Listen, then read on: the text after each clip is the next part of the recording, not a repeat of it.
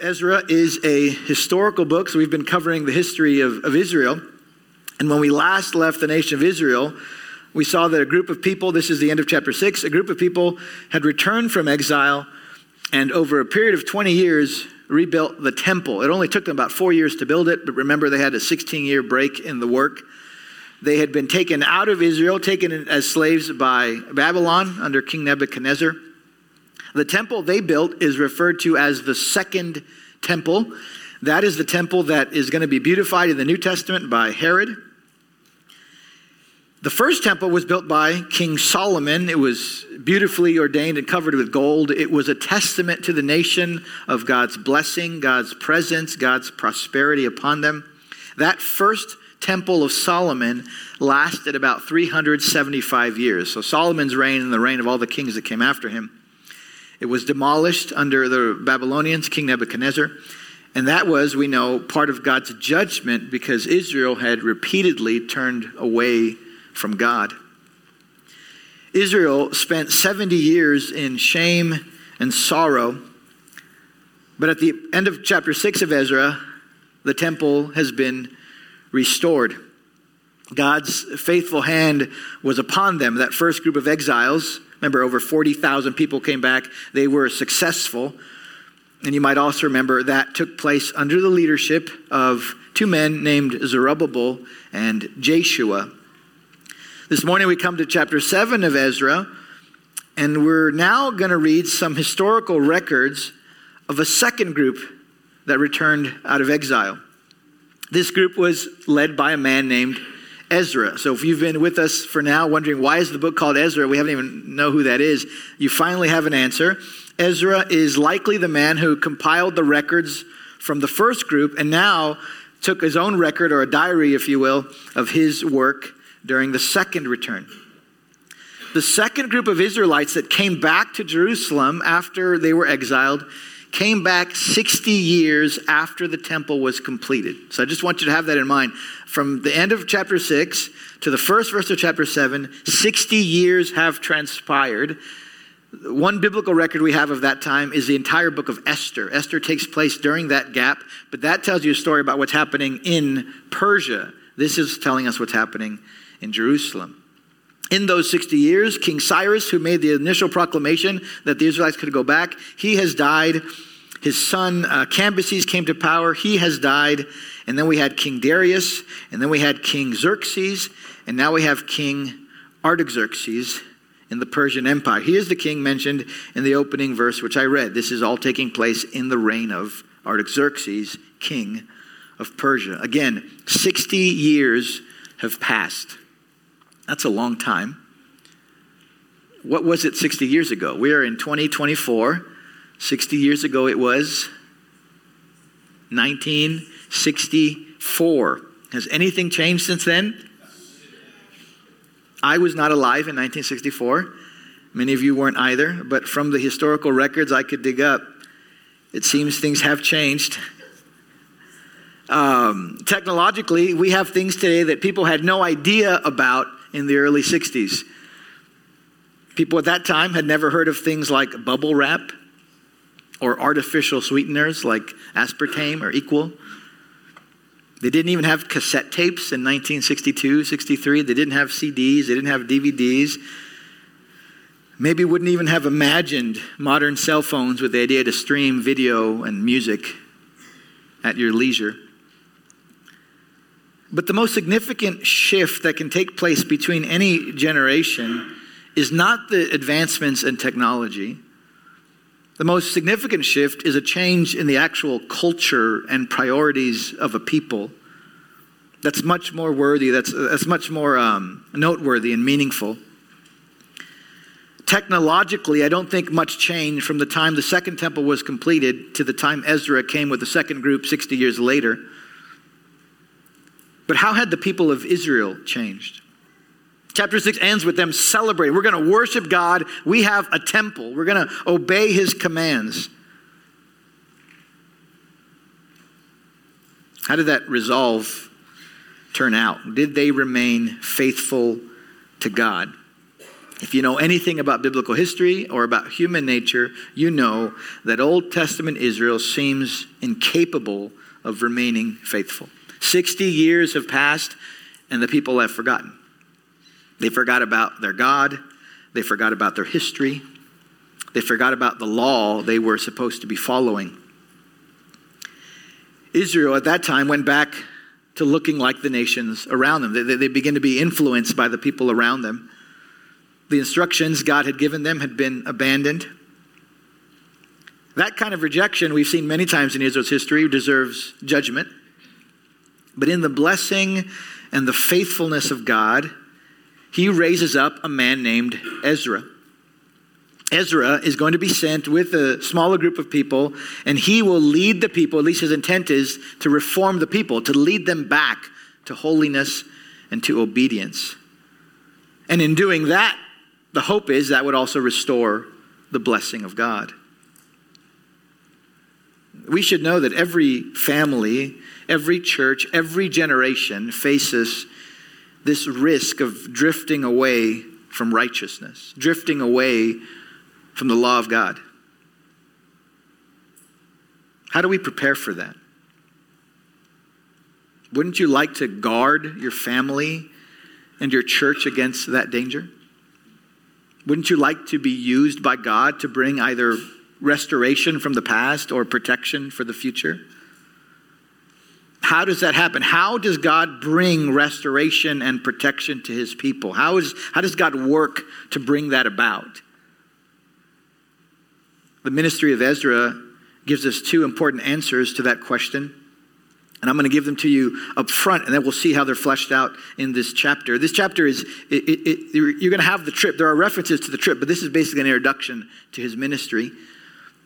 The two qualities we're going to see this morning are number one, Ezra's diligence with the Word of God, and number two, his dependence on the work of God. So, diligence with the Word of God is the first quality, and dependence on the work of God is the second quality. I think that's a helpful summary of Ezra's life and ministry. Diligence with the Word of God, and dependence on the work of God. Ezra comes to the scene with some very high credentials. I already read to you the opening verses. The first five verses tells us of his lineage. He's a true priest. He's in the line going all the way back to the beginning of the, the high priests, and that is Aaron, the brother of Moses. He also comes in the line of Phineas, who was a man who, with a spear, meted out God's judgment, stopping a plague that God had sent on the people. He's also in the line of a man named Zadok, who was high priest under King David. All this is just pointing the Israelites to the fact that this is a noble lineage. This is a, a good man. And then looking up again, look one more time, verse 6. It says, This Ezra, the, the man with this legacy, this man, this Ezra went up from Babylonia. And then it says, He was a scribe skilled in the law of Moses that the Lord, the God of Israel, had given. And the king, that is Artaxerxes, granted him, Ezra, all that he asked. For the hand of the Lord his God was on him. In that one verse, you see both elements of Ezra's ministry. You see his diligence with the word of God, and you see his dependence on the work of God. There, there are phrases we'll see in these chapters you can highlight or underline if you want that emphasize those truths. First of all, verse 6 says he was a scribe and he was skilled in the law of Moses, that is the, the word of God. Some translations say he was an expert in the law. The, the word for skill there points to readiness, he knows what he's doing. If someone is skilled, let's say, with a weapon, they know how to use it immediately. You're skilled in a task, you're skilled in, in your craft. You know how to do it, you know how to do it well. You don't have to go back to, to the manual. As a priest, he would have been elevated in the eyes of the people. He would have had responsibilities to lead, to teach. But he went beyond that. He was not just a priest, he was a scribe. That means he didn't just work using the Mosaic law, he understood it and he interpreted it for his generation. The, the law of Moses was a, came a thousand years before this.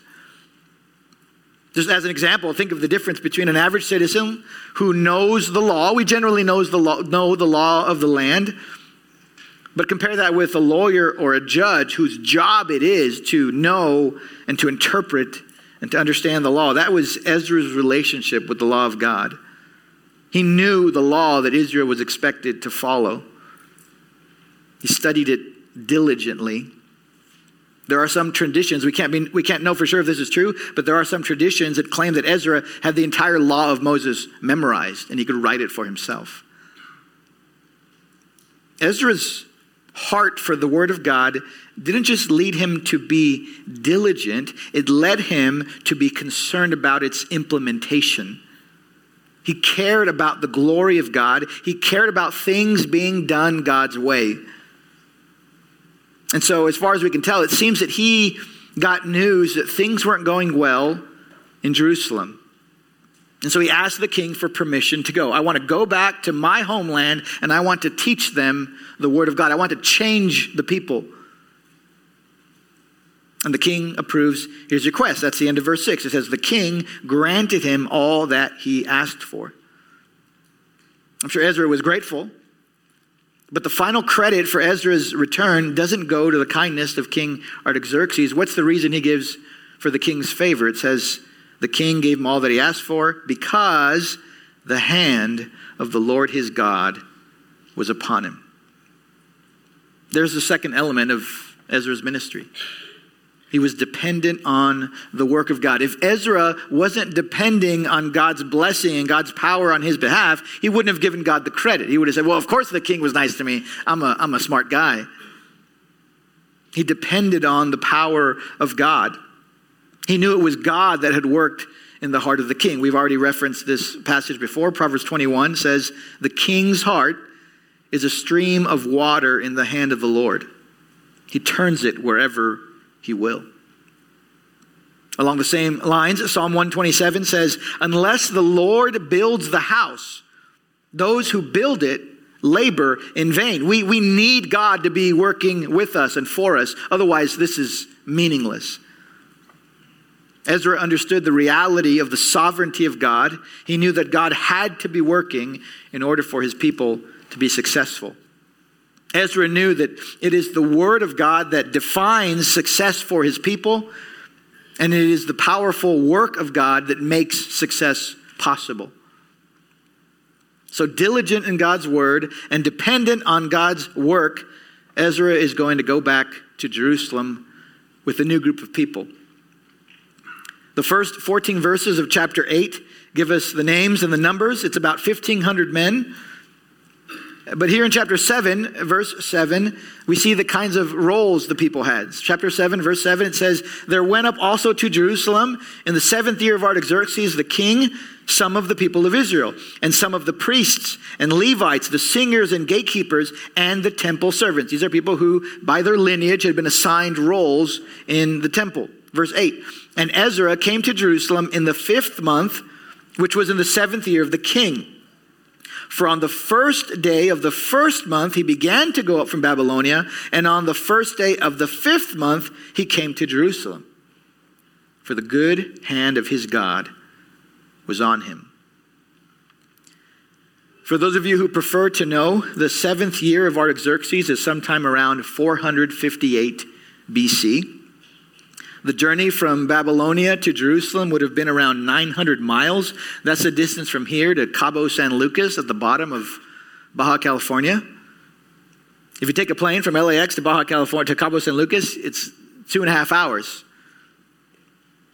But here is Ezra with a caravan of people. It takes them four months. So it says the first day of the first month and the first day of the fifth month. So four month journey.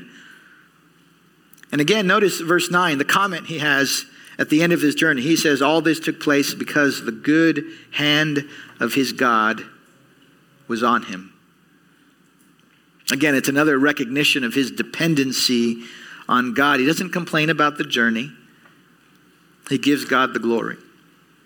He recognizes that surviving the journey is evidence of God's blessing on him.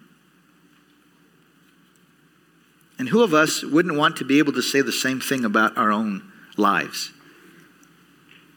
Wouldn't it be wonderful to know that the people around you characterized you like this? That the, good hand of your God is on you.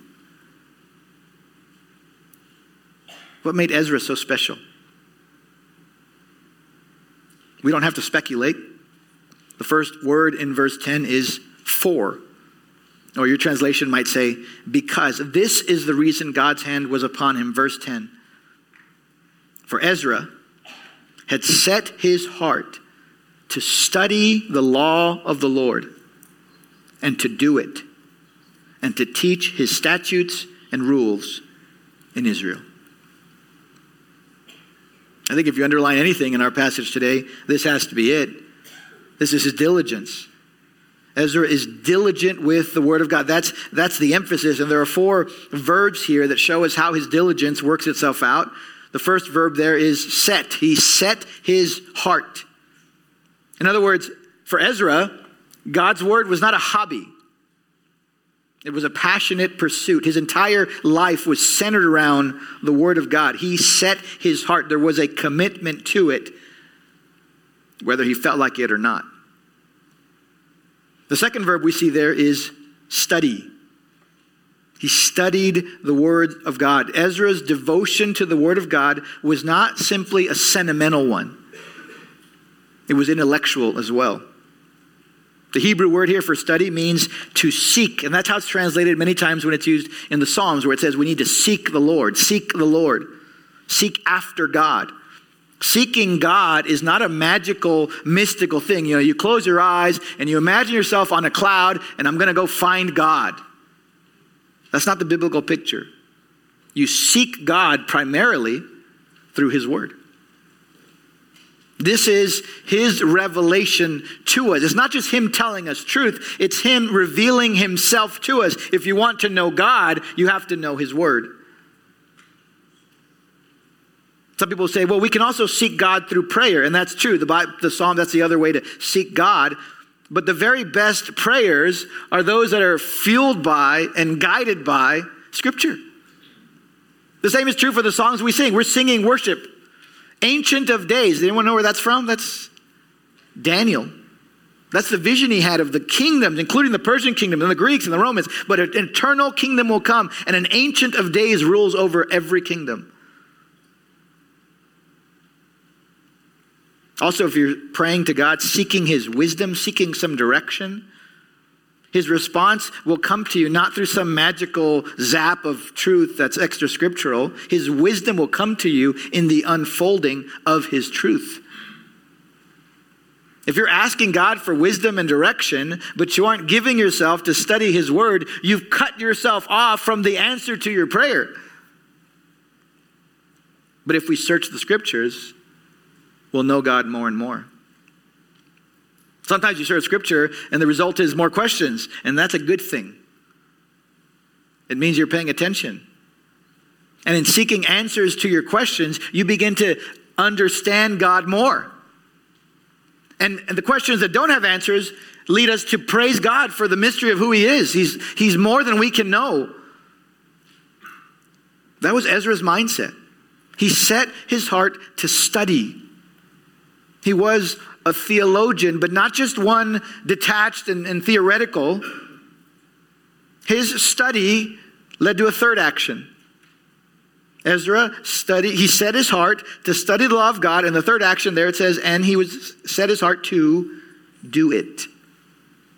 He put it into practice. He was a scribe, but he was not a New Testament Pharisee. Remember, Jesus said, These guys, they know all the laws, they know all the rules. Do what they tell you, don't do what they do.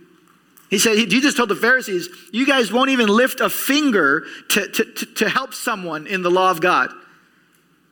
You know so much, but you don't do it. Jesus even said to the Pharisees more than once, "Haven't you read? Don't you?" They read. They had. The answer is yes. They read it, but they didn't have eyes to see and ears to hear. They didn't put it into practice. Once the Word of God has made an impact in Ezra's life, once his life can serve as a model to others, he dedicates himself to teaching it. That's the fourth one. He puts it into practice, he obeys it, and then lastly, he teaches it. If you notice the end of the verse, it says, He dedicated himself to do it and to teach his statutes and his rules in Israel. That could simply mean that he taught the Israelites, but I think it points to his desire to leave Babylonia, at least for a time, and to teach those who had returned to Israel. Ezra is a man on a mission with the Word of God. He's depending on the power and the blessing of God, and mercifully, God's hand is upon him. But that blessing came because his entire life was dedicated to the Word of God. I don't think the principle for us today is, is, is difficult to understand. It should be pretty obvious. The hard part is putting it into practice. Do you want God to use you? Do you want God to bless you? Do you want God's hand to be upon you for his purposes? Do you want God to use you to bless your family and your church and the people around you? How do we do that? We set our mind to study, to obey, and to teach the Word of God. We are to be diligent in that, and then we depend on God for the results. This is an important lesson for all of us. How much more important for those of us who have been called to leadership as husbands to wash our wives with the Word of God as fathers to, to bring up our children in the discipline and instruction of the Lord, as leaders in the church who've been given that task. The Word of God, uh, uh, Peter says, is the seed that gave us life. Faith comes by hearing. So the Word of God saves us, but not, it doesn't end there. The Word of God shapes us. It's, it's what we feed on spiritually. Hebrew says it's milk, it's, it's meat. Our devotion to this word cannot be a simple sentimentality. You know, this is like, you know, it's like a Hallmark card from God. Some people, I don't know if anyone's ever said that, but they treat it like that, you know. I got the good book on the shelf, and sometimes I go, I go find a nice Christian fortune cookie. That's not what this is. This is our entire worldview. This, from the very beginning in Genesis, tells us how we got here, why we're here, from the end, where it's going, how we can be part of that. And the middle is us in sin, unworthy of the God who created us. And how does that get fixed? By the truths we sang this morning, by Christ on the cross. That's the message. We give ourselves to Christ. We repent of sin. We trust in Him and His sacrifice. We trust in His resurrection. And now we give our lives to obey Him, to serve Him. We live as citizens of heaven, calling other people to be citizens of heaven, working through the pain of this life, knowing that heaven will come one day. And in that, we're blessed. As an example of God's blessing on Ezra's life, he documents a letter that was given to him by the king. We're not going to study it, but I'm going to read it starting in verse 11. Verse 11, it says, This is a copy of the letter that King Artaxerxes gave to Ezra the priest, the scribe, a man learned in matters of the commandments of the Lord and his statutes for Israel. Again, there's his devotion to the word of God. That's if you go, who is Ezra? He's a teacher, he knows the truth, he's learned.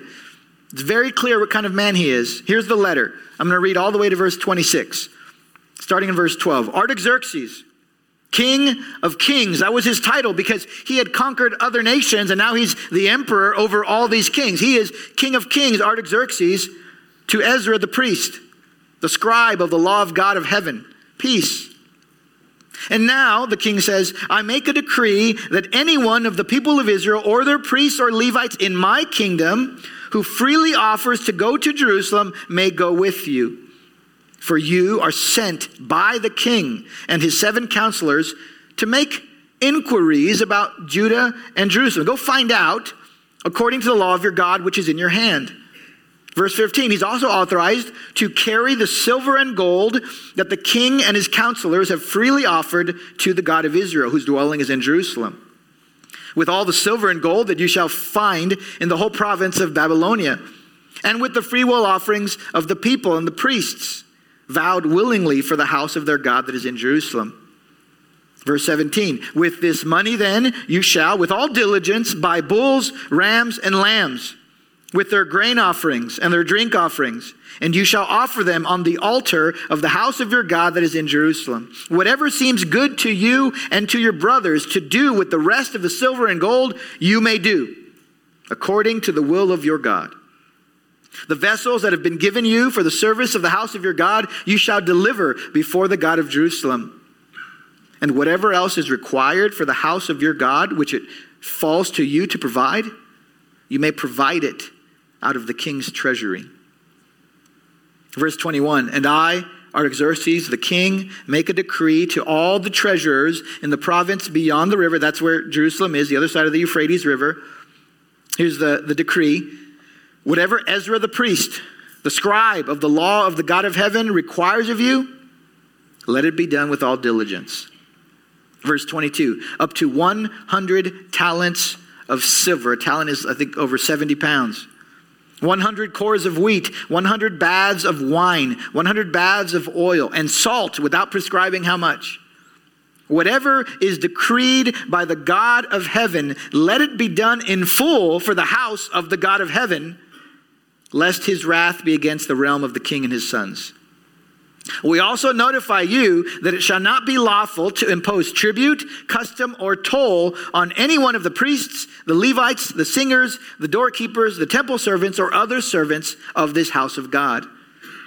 And you, Ezra, verse 25, according to the wisdom of your God that is in your hand, appoint magistrates and judges who may judge all the people in the province beyond the river, all such as know the laws of your God and those who do not know them, you shall teach. And lastly, verse 26 Whoever will not obey the law of your God and the law of the king, let judgment be strictly executed on him, whether for death or for banishment or for confiscation of his goods or for imprisonment. Here is Artaxerxes, the king of Persia, which, by the way, modern day is Iran. So imagine the king or the president or prime minister of Iran deciding to fully fund a Jewish man to go to Israel and rebuild the temple. The king says to Ezra, You're a wise man. You know the law of God. You go and you do what God has placed in your heart to do. Make sure the people obey their God. Make sure your God is worshiped the way he's asked to be worshiped. And by the way, he says, I'll pay for it. And anyone who works at the temple, they don't pay taxes. And I'll send you a police force to make sure you're enforcing the law of your God. All because the king knew Ezra was a man of righteousness, integrity, and wisdom. The king's recognition of Ezra reminds me of Proverbs 22 29. It says, Do you see a man skilled in his work? He will stand before kings, he will not stand before obscure men. This was God's blessing on Ezra. He was skilled in his craft as a teacher of the law, and God rewarded him. As we read that letter, did, did any of that sound familiar to you? You get money, you get a, you get a police force, you don't got to pay taxes. Our money will be here to help you. He, he gave them enough, enough uh, wine and oil and wheat to, to, to, to, to make, people estimate that's about two years worth of sacrifices. If you've been with us in earlier sermons in Ezra, hopefully it stood out. It's very similar to the types of decrees that came from Cyrus and then from Darius. It's a continuing demonstration of God's blessing on his people, and especially through the leaders he has raised up. The king, Artaxerxes, he's not a believer. In his mind, Yahweh, the God of Israel, the Lord, is just one God of many, but he sees Ezra's righteousness. He sees Ezra's wisdom. He sees the blessing of God, similar to the story of Joseph. He sees the blessing of God on him. He says, You go do that because I want that blessing for myself and for my family. I don't want God's wrath on me. You go make sure that God is happy. The good hand of God is on Ezra. And so the king says to him, Ezra, you go and you teach. And as the chapter comes to a close, we find Ezra's response concerning the letter from the king. And it again is an expression of his dependence. He gives God the glory. Look at verses 27 and 28. Blessed be the Lord, the God of our fathers. This is Ezra speaking. Blessed be the Lord, the God of our fathers, who put such a thing as this into the heart of the king, to beautify the house of the Lord that is in Jerusalem and who extended to me his steadfast love before the king and his counselors and before all the king's mighty officers. I took courage, for the hand of the Lord my God was on me. And I gathered leading men from Israel to go up with me. He understands God's blessing me, but it doesn't lead him to be arrogant, it leads him to be grateful, it leads him to worship. He recognizes that the kindness and the blessing of God is not something he deserves. That humility came from studying the Word of God. If you study God's Word, if you learn theology, if you learn biblical history, and then you think, well, I deserve God's blessing, I'm a, I'm a good person, you're doing something wrong. You and I are supposed to be humbled by the Word of God, not made more boastful. This is what Paul told the Corinthians. We want knowledge, but not a knowledge that puffs up. We want the knowledge of God. And in knowing God, we're humbled before Him and we're uh, uh, uh, brought into His image. When you know God, you begin to look more like Him in His heart, in His character, in His love. We're going to have the rest of the book of Ezra to see what kind of change, what kind of impact he makes in his own generation. But here at the start, we know he has the right heart and he has the right tool for the job. That's the Word of God. He comes with the law of God and he comes with the blessing of God. Again, every generation will face the danger of straying from God. But the shield and the defense that we have to fight against that drift is not some mystery, it's the Word of God. This is what we need to give ourselves to as individuals, as families, and as a church. Someone asks you, What kind of church do you go to? You say, We're a church that teaches, believes, lives out the Bible. That's what we are. This is what our kids need. This is what our world needs to hear the Word of God. Again, not in a sentimental way, but for what it really is. They need to hear the message of the eternal kingdom of God in Christ Jesus. 500 years after Ezra, the Apostle Paul was speaking to a group of elders from Ephesus. And he told them false teachers, wolves were going to rise up, not in the next generation. He says, they'll rise up among you in the same generation. But Paul said, My conscience is clear. His reassurance was, I've taught you the word of God. He says, I did not shrink back from teaching you the whole counsel. And then he says this to the elders I commend you to God and to the word of his grace, which is able to build you up and to give you the inheritance among all those who are sanctified. They protect themselves and they protect the church when they dedicate themselves to the word of God. And then when Paul comes to the end of his life, we find he's still giving the same message. You can turn to 2 Timothy 3 if you like. We'll just close with this. 2 Timothy is his last letter written to Timothy, his spiritual son. Paul knows death is near. And in chapter 3 of 2 Timothy, Paul writes this Understand this, that in the last days there will come times of difficulty. For people will be lovers of self. Think of our generation, even today. People will be lovers of self lovers of money, proud, arrogant, abusive, disobedient to their parents, ungrateful, unholy, heartless, unappeasable, slanderous, without self control, brutal, not loving God, treacherous, reckless, swollen with conceit, lovers of pleasure rather than lovers of God, having the appearance of godliness, but denying its power. Paul knew the threat of sin in every generation. He knew things were going to get worse. In verse 13 of the same chapter, he says, Evil people and impostors will go on from bad to worse, deceiving and being deceived. So, how do you prepare for that? How do you protect yourself and your family and your church from things going from bad to worse? Verse 14, Paul says to Timothy, But as for you, continue in what you have learned and have firmly believed, knowing from whom you learned it and how from childhood you have been acquainted with the sacred writings, which are able to make you wise for salvation through faith in Christ Jesus. All scripture is breathed out by God and profitable for teaching, for reproof, for correction, for training in righteousness, that the man of God may be complete, equipped for every good work. Paul's message is the same message as Ezra.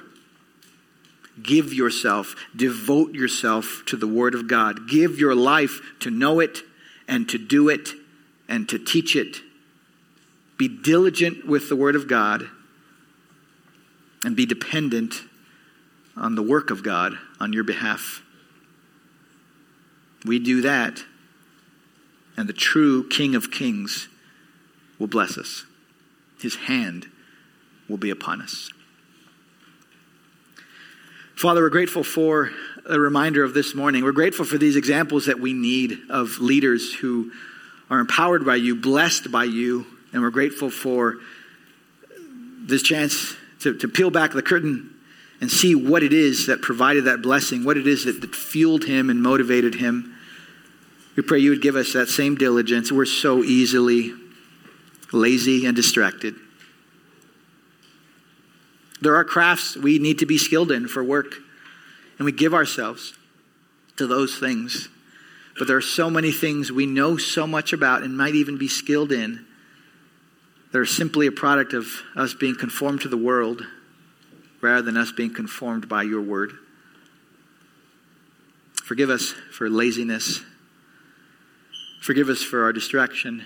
Give us this true diligence, not in a Pharisaical way but not in a sentimental way only. Help us be known as people of the book. And keep us from arrogance. May we continually be dependent on your kindness and your blessing toward us. We pray that the types of reforms and changes that we've seen in Ezra and all throughout Christian history